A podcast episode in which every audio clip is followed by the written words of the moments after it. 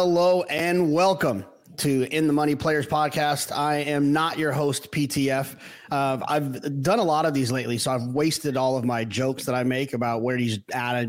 Yesterday, he was gallivanting around Scotland, drinking scotch, and how many do we think he drank? And uh, I don't know where he is now. He, he says he's coming back for opening day. I don't know what that means. Like he's flying in straight from Europe on opening on opening day, and then, or is he gonna come in Tuesday or Wednesday? I don't know. What's he gonna do? But uh, I heard he's not coming back till Thursday. So really? yeah, that's what I heard. Could you imagine getting in off of inter- of an international flight and going straight to Saratoga? Well, you and I both know if anybody were to do it, it would be Pete. So there's no surprise there. uh, for those who didn't see, uh, my co-host today, Nikki the Boss, or at least for half the show, we got uh, Blake Jessee. I think is going to join us for a Horseshoe Indy, uh, a Midwest man in his own right. We'll get him uh, get him involved there, and then um, let's see who else, who else, who else. Drew Coatney's going to join us to talk a little bit of Woodbine and uh, boss. It's it's around the corner. Saratoga is is a is upon us. I've, I've got my shirt on. Uh, three more race days. Uh, at Belmont as we film this on Friday morning, and then uh, the the caravan heads north. Very exciting. Yeah, always a fun week. And since NYRA installed these uh, turf triple races, which I guess I don't know if they're calling it that anymore, um, it's always been a nice kind of send off to the Belmont meet. And and uh, so it's good. Saratoga on the horizon. I believe the first card gets drawn today. Um, if not today, then tomorrow. So I know both of them are drawn before racing ends at Belmont, and um, and then we'll be ready for the 40 days that uh, that that start next Thursday. Very exciting. And you're one of those crazies that handicaps on draw day. You still do that? Eh, life gets in the way sometimes. It was easier. It's easier when I was a single man with fewer attachments. Now I wait until probably two nights before, and I get a lot of death stares at the couch with my iPad in my hand. Like, what are you doing with that at night? You work during the day too, so it's not you know, it's not always the prettiest thing. But uh, with Saratoga, I will try and start handicapping on draw day. Yeah, because it's it's usually a two phase process for me, and I might as well at least try and do my first run through. Um, I'm not as much of a lunatic with it as somebody that we both know that has to handicap on draw day, and he's got to be done on draw day. And if he's not, then it's it's a huge problem. Oh my God. There's nothing better, I'll be honest, and he'll tell you too. There's nothing better than seeing Andy during um during a, a, Saratoga card when he's waiting for his past performances for like four days later to be delivered and they're not coming and they're like they haven't posted like this. Yeah. yeah. All right. Actually, there was a Friday. One one thing that's funny, but then we can get to actual. No, no, no. It's fine. It's fine. I, I think I think there was a Saturday card in the last couple of weeks that didn't come out till like five. And I texted him at five Eastern time and I said, Did I miss the overnight? and I know he was on the other end just seething the whole time. So yeah, yeah. Well, you owe you owe Lafitte or Greg or or or Tom Amoss or maybe even me an apology because I'm sure he flipped out right when you said that. Uh, um.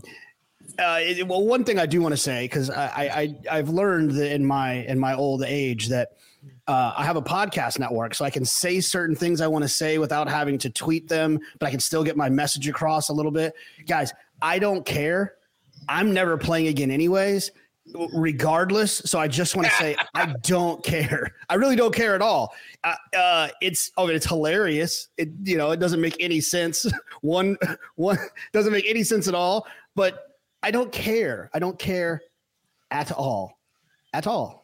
I don't care. Yeah, you know, the only thing I was going to say, yeah, I was going to say about that, I was going to thank you actually on Twitter and say at least when you, you know, when you cheated, you made it obvious that it was you, and we didn't have to worry about figuring it out. But um, so, and the funniest thing about it is you post everybody's plays, so if you if you've suggested there's collusion, it's undoubtedly going to be figured out. So. Stupid. yeah. It's just funny to me. It took him this long to figure it out. Thankfully, boss got a phone call, which which pulled us up because you know who cares? That was going nowhere in a hurry. Who cares?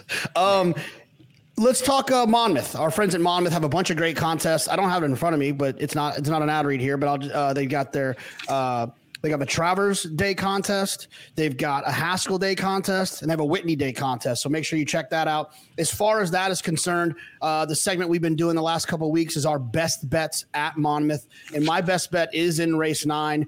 Um, it's a mile and a mile on the turf, the Jersey Girl handicap. I, I really like the six in here, the Classy one, a horse that kind of seems like they figured it out last time. And one of the, my favorite things with kind of two year olds, three year olds, and you see it in the summer, is these horses that were two year olds that showed some ability, ran some numbers that are competitive, that what the three year olds are running now. Then they come back off of that break they take that little step forward to suggest that number as a two year old was real. And now you can feel like there's another step possibly that you can get with that one. The classy one drawn inside of the main competition, who's poorly drawn to the 12. I think this horse should be able to work out a nice little trip tactical situation as well with the classy one. Uh, six to one on the morning line. That'll be my best bet at Monmouth. Yeah, I really like that filly, and I like that pick a lot. She ran a 65 Beyer as a two-year-old uh, without Lasix against implicated and tax implications, so she doesn't have to run. Really, in my opinion, any better than that to win. Mine's going to be in race eight to three, commanding general for Silvino Ramirez, third off a claim. They took this one for a nickel back in June, and uh, he came right back and rewarded them with a big win at the five thousand dollar beaten level. Uh, in too tough last time out, chased a strong pace and ended up weakening late gets in light here with Jason Wyas on board, and I think he can be forwardly placed.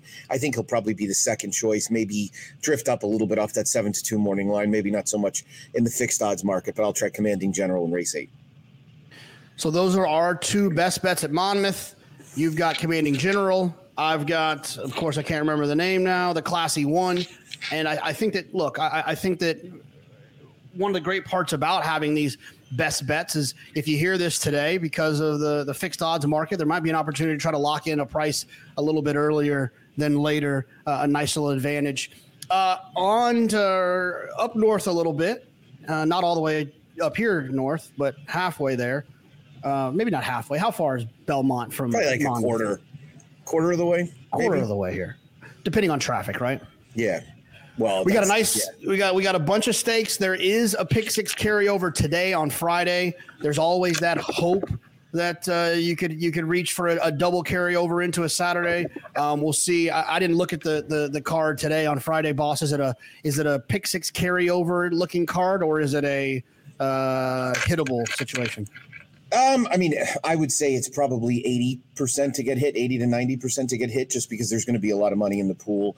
Um, there's a lot of money in the pool to start. I mean, they put 100 and 180,000 into it on uh, on Tuesday on July 4th. So very exciting to get that started. But the Manila is the feature. It's a very competitive race where a Major Dude will square off with Nagarock and uh, Talk of the Nation. And there's an allowance race, uh, or sorry, there's a maiden race a couple of races before it where I like headline news on the rail. That looks like a really deep and competitive race to last. It's very tough. And a lot of people are just going to default to Chad Brown, but not really in one of Chad's stronger categories, dropping maiden special weight horses down to maiden claimers. So my analysis at inthemoneypodcast.com. It's a good card and uh, good luck if you're getting involved in that pick six. All right, well, let's get to Saturday. The pick six starts. Wow, this feels like a big stakes day. Pick six starts in race seven. That means you got a lot of races going. It's an optional claimer, six and a half on the dirt, boss. How are you getting started here? Yeah, good competitive race to get it started, especially if you feel like you can try somebody other than Vittorio. Um, Vittorio ran a, a, winning race last time out. It's a little tricky because I, I, don't think that the inside was bad that day, but Colonel Bowman did make his entire run on the inside. And he ended up besting Vittorio by a nose. Um, it was a super slow paced race the blinkers are going on Vittorio now. I'm thinking that Mott just wants to keep him a little bit more involved early. And the difference, Jonathan, is that there's just not really much in this field. Majority partner is kind of the only other one that you could really take a look at. And he had no excuse last time out when Vittorio beat him very handily.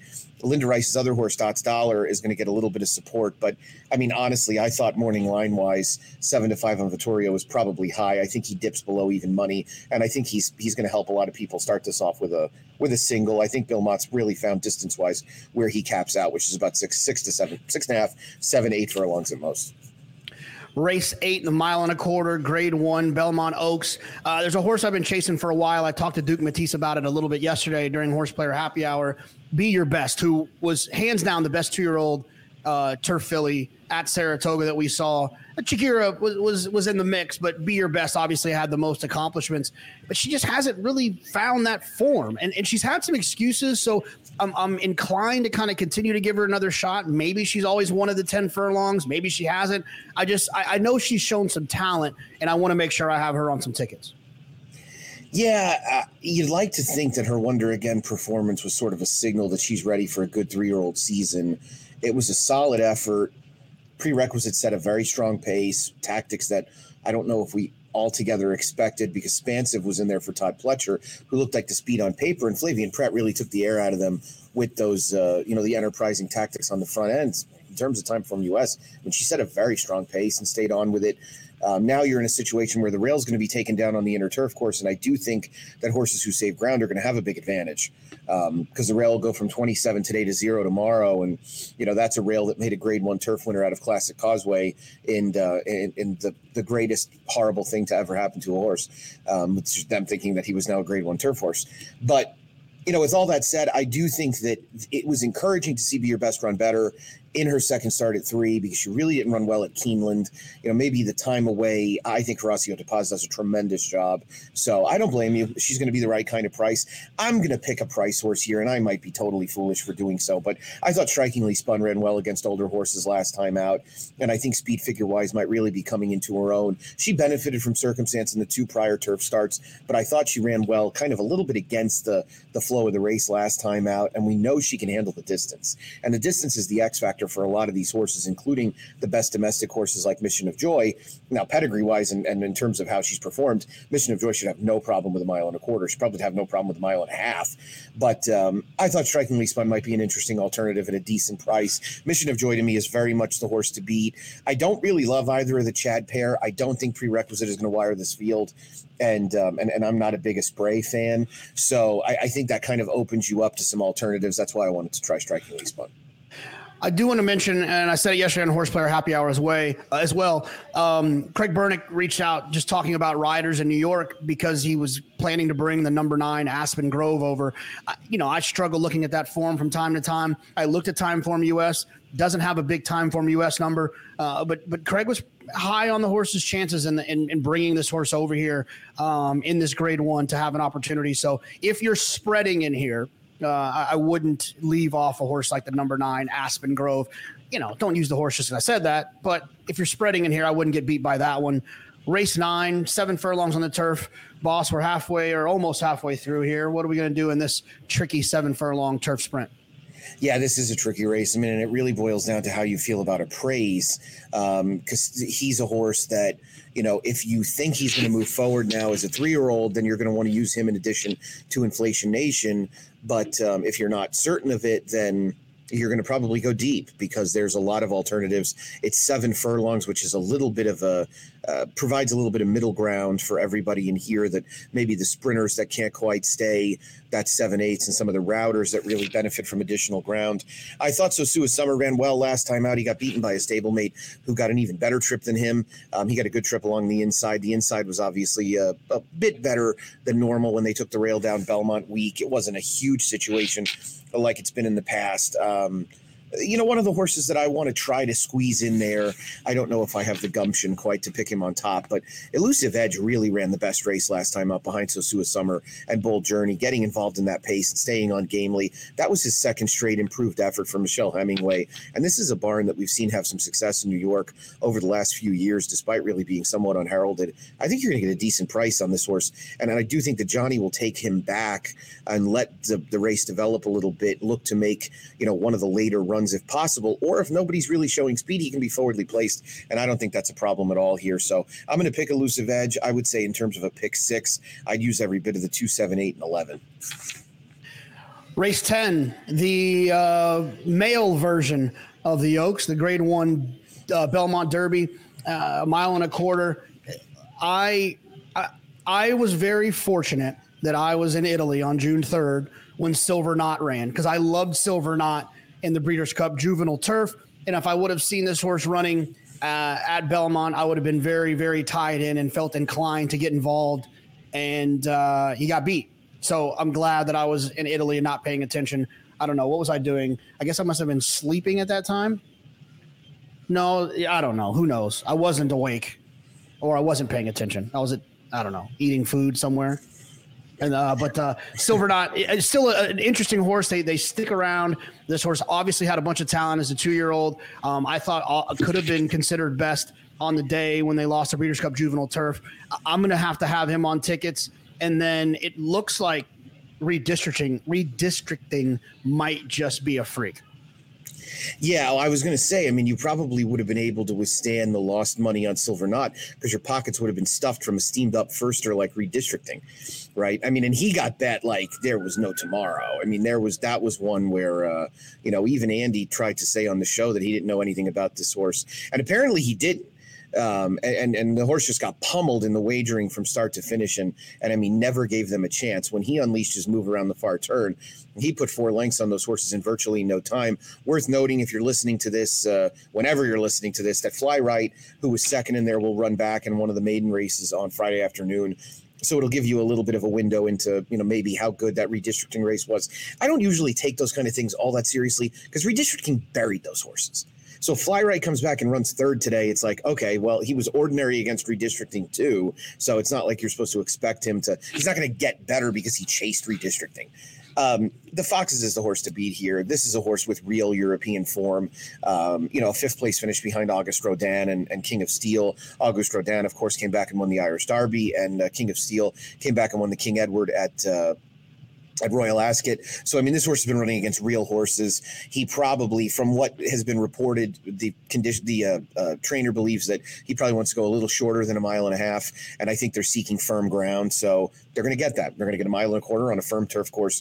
The biggest obstacle for uh, Oisin Murphy is going to be getting him over towards the rail and uh, not risking losing too much ground being outside. We've seen some European imports get a little runoff type if they're uncovered in this race, but he's clearly the horse to beat. You know, of the of the Pennine Ridge alums, I guess I'm most inclined to take Far Bridge, who kind of ran in spots last time out, and and I was talking about this on a on a Twin Spires video preview yesterday, and and I've won zero races in my career as a trainer. Christophe Clement and Todd Pletcher have probably won somewhere around seven thousand. I have no idea why this horse has not been given blinkers.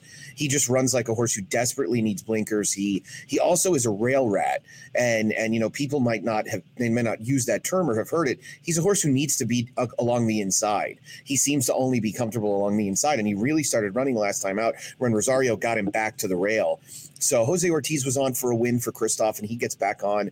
I mean, maybe he's going to continue to get better with Todd. He's obviously a horse with a great deal of talent, and um, so I'm I'm looking for him to probably be best of that American contingent. And without filibustering you for too long, I know it might seem crazy, but I'm going to have Wizard of Westwood on some tickets here. I really respect the job that Michael McCarthy does, and I know West Coast turf form often just gets totally overlooked. This horse has a win at a mile and a quarter. He's the clear speed, and nobody gets into more lone E situations that surprise you than John Velazquez. So I'm not going to allow this horse wiring the field to beat me. We've seen uh, a wire job, obviously, in this race recently that came as a big surprise. I uh, completely agree about that. Race 11, the victory ride. This is actually a pretty fun race. Um, some interesting, interesting horses that have, have you know shown up throughout uh, the spring. Uh, Interpolate, who was unlucky, I thought, to lose the Beaumont. Um, Red Carpet Ready, uh, another talented racehorse. Um, where, where were you going to go in here, boss? Yeah, I'm going to pick Interpolate, but I think Red Carpet Ready's clearly the horse to beat. I know that Maple Leaf Mel is in here, but um, you know, I don't know how much Maple Leaf Mel. I don't know how much Mel Melanie Giddings has been involved in Maple Leaf Mel's conditioning prior. Um, she's obviously a new trainer. This horse is named after her. It's not often that you see a horse go four for four for a trainer and then move to someone else. I guess it happens only when they're named for the person whose barn they end up in. So it kind of surprised me when I saw that she was the trainer of record. She's obviously been training this filly for about a month up in Saratoga, and um, and look, she's very good. There's no doubt about it. I mean, she's been very impressive right from the beginning of her career. This is her biggest challenge to and really, the biggest problem, Jonathan, as you can see on paper, is there's a ton of speed in here. I mean, I don't see how she gets clear of Dazzling Blue um, or even potentially a horse like Downtown Mischief, who, you know, isn't really going to be right on top of the pace. But the other thing you and I know is Saez is not letting them get too far away either. So he's going to keep Red Carpet Ready in a good spot. I think Red Carpet Ready, again, is the horse to beat. I think Interpolate might get the best setup. Uh, I'm going to try and create value in the multi race place here and just use those two and, and hope to beat Maple Leaf Mel. Race 12, six furlongs on the turf, maiden claimers, how we like to end it in NYRA with these tough races where you're always, it always seems to be a guess. Uh, boss, how we getting paid here? Well, and the problem here is that there's just very little turf form, um, very little turf form of consequence. I guess the one screw loose is probably the horse to be dropping in for a tag, second time for Mark Hennig. Did chase a hot pace last time out and tired. Kind of only has one way to go from the rail, which is encouraging. The pedigrees, I mean, there isn't much to speak of. The five Kern River is by Midshipman. He's an okay turf sire. The dam was a two time winner on the turf. She's dropped two to try the turf. Neither of them won. Uh, the nine has one sibling who's a winner on turf. Good Magic Progeny are good first out, not so much on turf. The 10 left and behind is dropping in for a tag for the first time. Probably needs it, if not more. Uh, the, the pedigree belongs to the 12 and a Boston Strong Mama for George Weaver, who he owned, owns, and bred and trains. And George has been on a tear with first time starters, albeit mostly two year olds.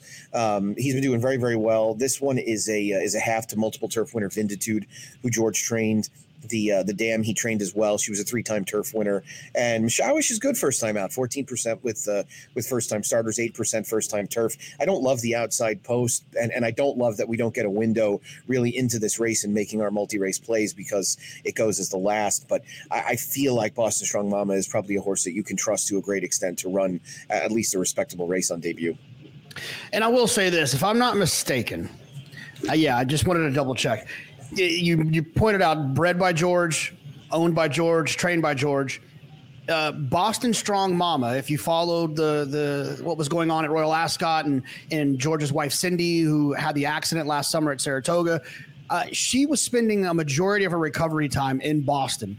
So I, am pretty certain that this horse is named after his wife, Boston Strong Mama. So, uh, and look, and the other thing too is like George he's he because he owns the horse, he can place the horse where he wants to place the horse. If someone else owns this horse, you know, he's got to run the horse for a tag, or I mean, run the horse made in special weight. He can show up where he thinks the horse needs to run. Uh, if you're looking for a little bit of a sentimental play, uh, make sure you include the 12 Boston Strong Mama. Boss man, it's a fun little tradition. Uh, it's, it's probably going to stop now that Saratoga's upon us and our fearless leader will be back. But I've, I've had a good time and, and I can't wait to get you up here and hang out a little bit. No, it's been great. Looking forward to it. Good luck, and I'll see you soon. Blake, what's going on, my man? How you doing, Jonathan? Good to be on here today and talk some uh, horseshoe Indianapolis racing. I haven't seen you in a while. I, I figured if we're going to go to the Midwest, why not go to the king of the Midwest, the king of uh, of uh, of you know of the, the middle of this of this wonderful country's racing. My man Blake Jessee Blake. We got a, a nice little pick five with a bunch of stakes ending in the Indiana Derby. We're going to get started in race eight. Where are we going here?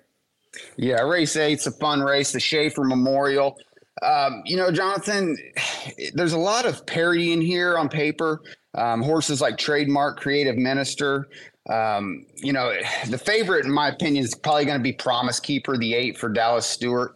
Uh, nothing wrong if you want to go that direction. I'll definitely have them on my line. But uh, the horse I'm most interested in here is Keystone Field, the one horse for Mike Maker has been drawn outside in its last four starts, and he's really a horse that likes to get a stalking trip in behind those leaders and get covered up. And he's really not had that opportunity in the last four starts, and it feels like he's going to get a cozy trip inside the speed, uh, setting right behind it here. So six to one on the morning line. Uh, Keystone Field is my top selection. As far as the unders, uh, behind that one, I'll be using the five trademark, uh, the six creative minister, and the uh, the eight uh, promise keeper. So uh, a fun race on paper, but I'm going to try to get some value injected here in leg one using the one.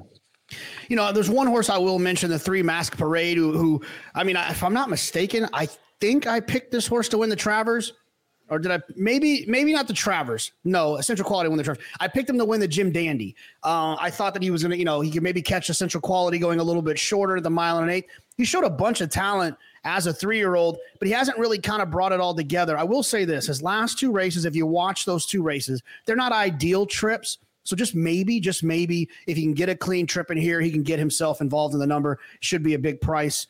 Race number nine, a mile and a 16th on the turf. What are we gonna do here, Blake?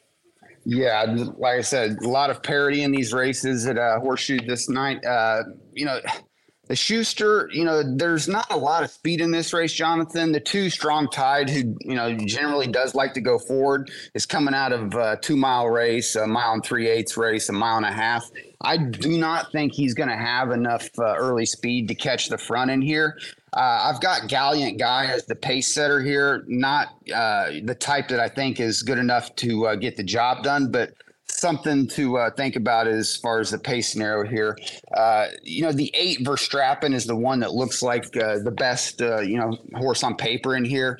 Uh, I do like that, uh, you know, he's going to get to kind of run out of his home box. He's based at Turfway, and the, that last start was in the Grade One Man o' War. So we're getting, you know, some huge class relief here. So the eight Verstappen goes on top. Um, as far as the others, I'm going to be using underneath is uh, the three, me and Mr. C. He's one that's really not going to find himself too far off the pace. Uh, should get a good trip in here. And then the others that I like, um, I'm going to talk about the nine McLovin.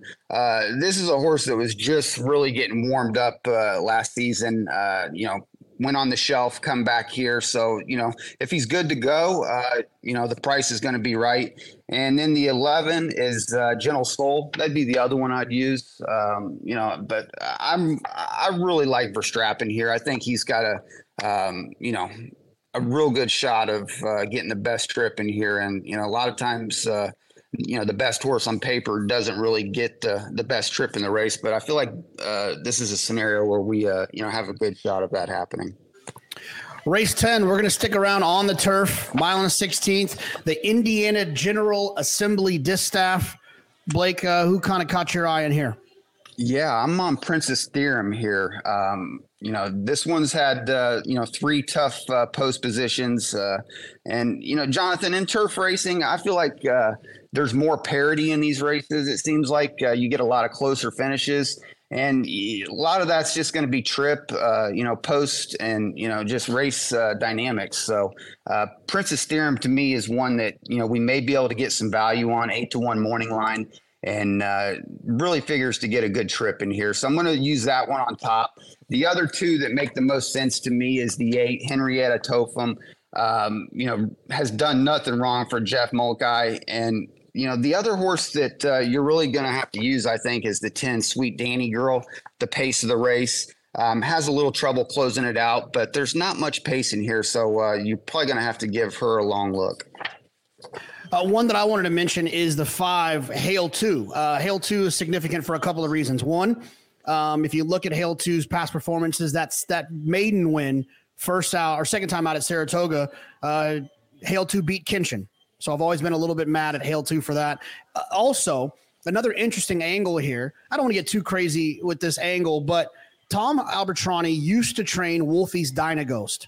Wolfie's Dynaghost moved to Jonathan Thomas, started winning a lot of races for JT. Now, this horse, who is uh, a half to Wolfie's Dynaghost, moves to Jonathan Thomas again. So, uh, you know, maybe Jonathan understands something about the family to kind of get this horse going in the right direction. Should be a huge price. I'm not saying the horse is going to win, simply saying at a big number, a horse you might want to keep underneath or maybe as a C type in your multi race. Jonathan, just to add to that, uh, Jonathan Thomas is hitting at 44% at the meet right now. I mean, I, I don't think he's ever had a better meet in his life than he's having right here at Horseshoe. And look, he he he he. It's funny about Jonathan Thomas is, in my opinion, he has like those those uh he has those grade three, grade two, grade one type animals in his barn, but he doesn't always try to jam them into those grade one, grade two, grade three. No, spots. he doesn't. He's very selective. where they can win, and uh, yeah. I, I, think that that's important. Race eleven, mile and a sixteenth on the dirt. The Indiana Oaks taxed shows up in here as the uh, black eyed Susan winner. Blake, what are we going to do here? Yeah, Jonathan, tax looks good enough to eat on paper in here. I'm not going to waste any time or money anywhere else. I, I, all I can hope is that defining purpose takes a lot of money in here for Kenny McPeek. She is the eight to five morning line favorite. Um, however, I'm going to have all my money and hopes and dreams tied to tax. This is one of my favorite moves too, and and we've we've talked about it on the show. I know you probably feel similar.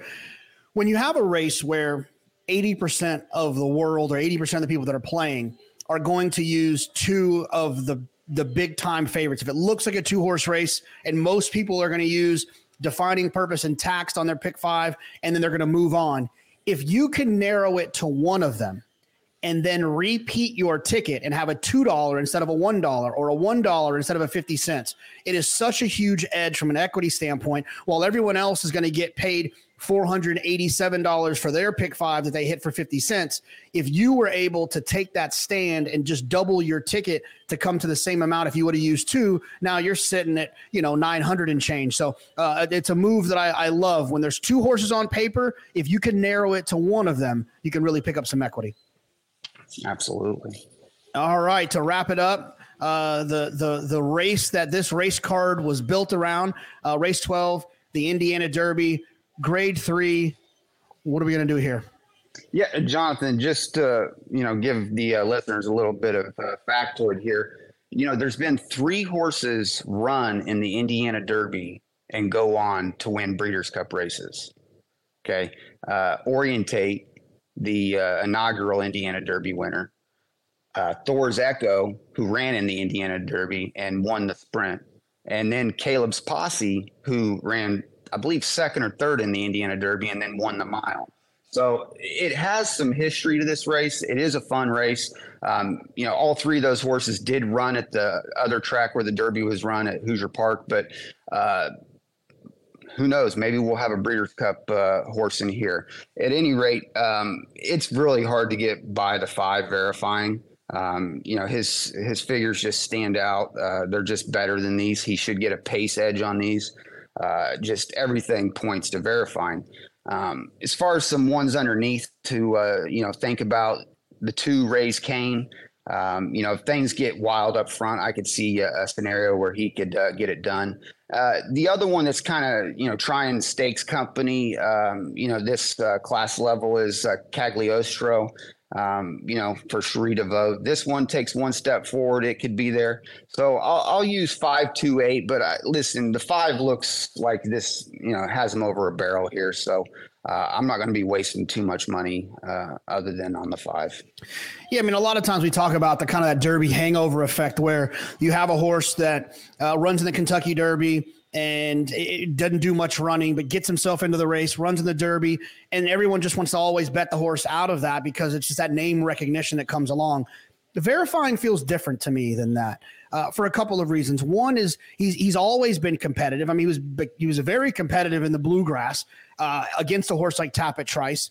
I mean, I bet this horse in the Derby. I used the horse in the Derby. It wasn't like he was just a Derby also ran. The pace was extremely fast in the Derby. I think we've kind of figured that out a little bit. How Angel of Empire came back and ran, how Mage came back and ran after closing in to that kind of meltdown pace in the Derby. And then Verifying comes back and runs well again in the Matt Winn. I mean, he just feels like a real horse. And in fact, he feels like the type of horse and this is no offense to our friends at, at, Horseshoe Indy, but we're talking about a grade three versus a grade one. He feels like the type of horse that if he pointed to a race like the Haskell, he'd be five to one on Haskell Day. And now he's going to be an even money favorite or lower here in the Indiana Derby against a bunch of horses that don't seem like they're quite at his level. I'm with you. I think verifying is going to be extremely tough to beat.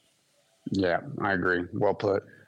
Well, Blake, it's been great to see. You. I haven't seen you in a while. Hopefully, I'll see you soon. You got to get up here to Saratoga and hang out a little bit. But uh, I know you'll be attacking the windows this weekend on uh, Horseshoe Indy for their big weekend. Indiana Derby is the 12th race, 640 post time. And the pick five we just talked about starts at 420. I'm not saying that? anything. You're saying you're saying something. All right, Blake, I'll see you soon. All right. Best of luck, everybody. Take care. It's Breeders' Cup Betting Challenge champion, but better known as the King of Toronto, Drew Coatney. What's going on, Drew? I'm doing good. I'm doing good. The weather finally broke up here in Michigan. It was like Texas hot. Uh, I remember when I used to live down there, it was like rainy when it was so hot outside. You just wouldn't go outside. So now it's back to 70s, cool and low humidity. So I'm ready to to get out and bet some horses this weekend out on the boat and uh, enjoy some cold beverages. Well, it's it's warm up here in Saratoga, so uh, the, the the summer is upon us. Let's go ahead and hop into this. We're going to do a couple of bonus races. Uh, we're going to talk a couple of stakes at Woodbine. Then we're also going to hit the late pick four. We're going to get started in a race three, the Lake Huron. Drew, what are we going to do here? Yeah, I think this is a race shape type of event that you got to look and say, where's everyone going to be placed in the race? And uh, uh, Puino T uh, is going off at nine to five on the morning line. I think it's going to have a really tough trip and get a ton of pace pressure being drawn down on the inside with outside pace pressure. So there's only one way to go. I don't think you take back on a horse like this in a short event.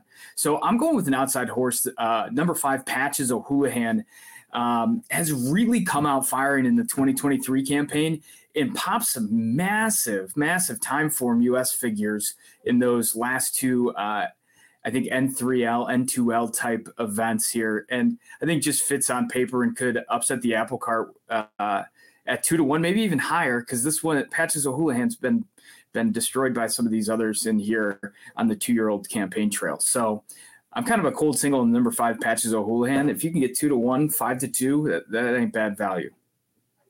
Race six, the Georgian Bay, uh, five furlongs on the turf. What are we gonna do here, Drew? Yeah, way too many chances. I'm just going to give you one idea, and it's quite the opposite of the Lake Huron. There's no speed in here, but I like the number seven uh, Flower and Berries at 12 to one on the morning line. Last night went a bit too far, maybe, and didn't really make an impact with a bit of a troubled trip. Um, will be twice the price of what probably is going to be the co-favorite number nine Foolish Game, who's at four to one, who finished third in that race. And today, I just want to see a bit more pressing of a trip and get some clear racing, uh, and I think could pop at a pretty big number here. So the number seven Flower and Berries, double digits, can't go wrong. A little early stakes action at Woodbine. Now we're going to hop into this late pick four. Starts in race eight, 5.03 p.m. Uh, pretty big field here on the turf. Drew, what do you got here? Yeah, it's a huge one. I'm going with a bomb on top of the number three Mitzi, 15 to 1. Last two starts of the 2023 campaign, dull, but we'll excuse some of that. I mean, last effort, this horse uh, can run better looking back at the PPs. Uh, two back tried sprinting and was left with way much to do late. They could press this pace and uh, should set up pretty nicely uh, for what looks like on paper, figure wise, there's no standout. Um, two others that I'll be using the number six. Uh, uh, Gaia Gayalette at four to one. Um, last out closed in the neutral fractions and almost got up. So maybe today it gets a little bit better of a pace setup. And the number seven Lady Brew three to one consistent runner, jumping back on the turf, four year old upside. Nothing too clever there. So three, six, and seven for me in this wide open event. Race nine, six and a half on the all weather. Uh, I've always felt like synthetic uh, extended sprints like six and a half seven on the synthetic always set up well for closers uh, i don't know how you see it race nine uh, what do you think here drew I'm going with another price, the number five Jilly Marie at six to one, an old favorite of Woodbine. Um, almost got the job last on last time with some neutral fractions, and today should get a pace to run into, uh, set up kind of outside. PPs are a bit muddy in the last three starts, but this could be a dream trip in the right level for this horse. And having a leading trainer doesn't hurt the chances of this one. So I'm going cold single, the number five Jilly Marie. Race 10, a mile and a 16th, all weather. You look through here and you see some of these horses' recent form, and you can kind of make some cases for lots of them, including when you look at the five ensemble, you think, oh, the last couple of races haven't been great. However, ensemble is pretty, pretty darn good on the synthetic. If you look four races back, that synthetic race was huge. If ensemble runs that race, it feels like the rest of them are running for second. Yeah, and that's where I'm going. I have no idea why the number one Ephrata is the favorite. Maybe just a namesake type of horse running around Woodbine, but lesser numbers. Hasn't really been running against the company that you just mentioned with the number five ensemble. Um, it might be a tad too short, but I'm willing to bet on that with the class of this horse and really popping off on the Gulfstream Park all weather, going going longer, but I mean, anything close to that effort, I think, towers over this field. And then one other backup I'm going to use is the number four Streg at six to one. Um, I think this is the only upside horse left here, right? When we look at four year olds coming off their layoffs, you typically expect them to grow uh, just like you would with a college athlete going into the NFL, kind of that 20 ish range into the 23 year olds, right? Becoming more of a man, more strong, more dedicated. So I think the number four Strega could really prove that. And is, uh, Kevin Attard, the trainer, is really good with these type of layoffs, firing at 28%. So I'm going to use the five and a backup of the four. I wouldn't be surprised if the four gets into the frame at a good price for you. I, I always tease our friends at NYRA for ending their uh, multi-race sequences with maiden claiming races on the turf, where it's just some of the hardest races to handicap. Drew, what, what are you going to do here in race eleven? I, I, I never know what to do in these races. It feels like I'm always using seven to eight horses you know, it, and I and I think I might play this pick four sequence because I have a cold single in here, and that's somewhat rare. Although it's not a long price, I'm going with the number three CR Hotshot at four to one. Um, I think this one just fits the bill. Second start with the Lasix, has tactical speed. Last out, did a speed and fade after tending the hot pace. And today, there's not much pace and should be able to continue to climb the Timeform US. Figs ladder uh, has run 64, 68, 75 off the layoff. And today, I mean, let's just project up to 80 and this one gets the job done. Again, in these wide open events, just being near the pace is a big enough advantage, uh, let alone the, the, the actual figure advantage this one has as well. Look, I mean, there's there's a lot of names that you can have, right? And uh, some are cooler than others. Breeders' Cup Betting Challenge champion, I mean, it's cool. I mean, you know, I think runner up sounds good as well. Uh, but the king of Toronto, you, you, you can't. I mean, who you can't beat that. Everyone thought it was Drake, but it's not. It's Drew Coatney. Drew, I appreciate it. Yeah, never did I think uh, my name and uh, Drake would be going in together, but hey, here we are. Lean and mean. We had the boss talking Monmouth, NYRA.